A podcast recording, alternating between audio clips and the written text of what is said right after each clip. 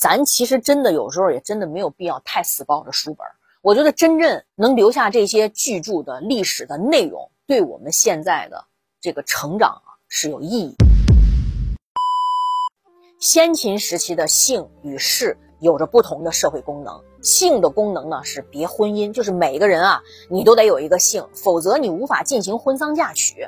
而氏的功能啊则是名贵贱，普通平民就像我这样的素人是没有资格有势的，只有贵族才会有势。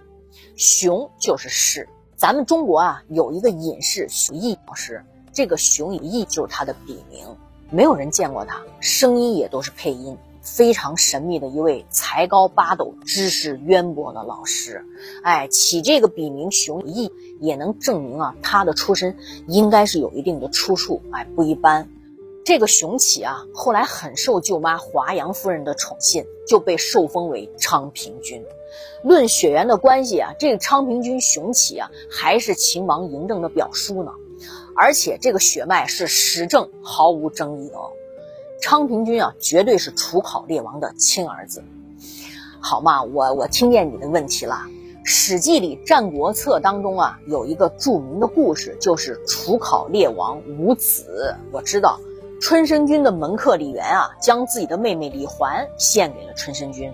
怀孕以后啊，春申君就把李环又献给了楚考烈王后，生下了儿子熊汉，就是那个楚幽王。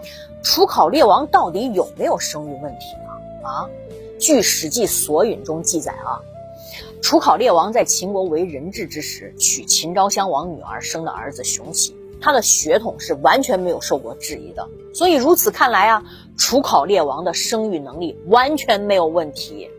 另外，同样《战国策》以及还有一部史书《左传》当中，都记载了楚国的末代楚王。父楚是嫔妃所生，也是楚考烈王的儿子啊，所以楚考烈王有四个儿子，生育完全没有问题。史记中啊比较八卦的记载啊，还有秦始皇的身世问题和楚考烈王无子颇有相似之处，而且呢更加缺乏证据。从这两个记载啊就可以看出啊，太史公啊对自己作品的文学性的追求，有时候胜过对严肃性的追求。他曾经说过一句话。《史记》是究天人之际，通古今之变，成一家之言。就是他个人对于历史的理解和记录，是不是真的符合你发生的事实？他恐怕他自个老人家他都不那么上心。你说，作为我们这些后世的学子，咱其实真的有时候也真的没有必要太死抱着书本。我觉得真正能留下这些巨著的历史的内容，对我们现在的这个成长啊。是有意义，我觉得就最好。等到平定嫪毐之乱之后，吕不韦就受到牵连了，昌平君呢就接替吕不韦成了秦国的丞相。再后来，大概因为昌平君因为有呃楚国血统的缘故嘛，他就比较偏袒楚国，就失去了嬴政的信任，被罢免了职位，就放逐到韩王安的旧居。等到李信伐楚的时候啊，昌平君就在陈颖造反了。这就是为什么李信在撤军的时候被围剿，造成秦军的战败，是因为围剿他的就是昌平君。然后王翦伐楚啊，首先打的就是陈颖，然后才攻破了寿春，俘虏了楚王复楚。楚将项燕呢，在战败之后，他就撤退到淮北一带继续抗秦嘛。这个时候呢，他就拥立了昌平君为楚王，依然啊，我觉得是螳臂当车了。王翦猛武率秦军来攻啊。最后，昌平君战死，项燕自杀，楚国彻底。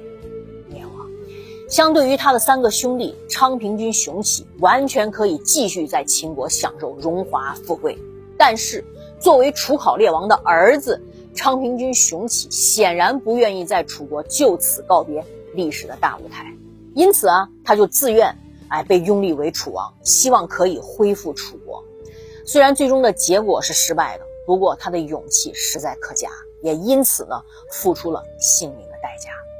司马光删掉《史记》中这些记载呢，显然他是想要恢弘历史啊，看长卷，没有资质的意义的记载，对这个老人家而言呀都是废话。随后呢，秦国就把新占领的楚国这个区的设置为楚郡，楚国就这么亡国了。这个所谓楚郡呢，就是临时性的行政区域，因为毕竟地盘太大了呀，你知道吗？所以他后来呢就分成了九江郡、张郡、会稽郡。楚国的陨落呀，是一桩惊天动地的大事儿啊。单论地盘，在当初战国七雄当中啊，楚国几乎是霸占了南部的中国，是最大的。从国力来说，早在春秋时代，楚国就已经是实现大国的崛起了。他和晋国争夺天下霸主的位置啊。要知道啊，战国时代的第一件历史大事就是三家分晋，晋国分裂成韩、赵、魏三个国家。各自都是独当一面的强国呀，而楚国还是一个非常完整的楚国，全部的实力都得以了保留。到了这个时间，原来山东六国就只剩下一半了，齐国、硕国仅存，燕国剩下半条命。不难想见的是啊，三晋和楚国的贵族啊，那些官员们啊、家人们啊，都纷纷逃难啊，到尚且完整的齐国去了。那你想？秦王嬴政下一步该怎么布局呢？如果继续追击的话，会不会导致啊这个诸侯国武装力量以及亡国分子的聚集呢？共同来反秦啊！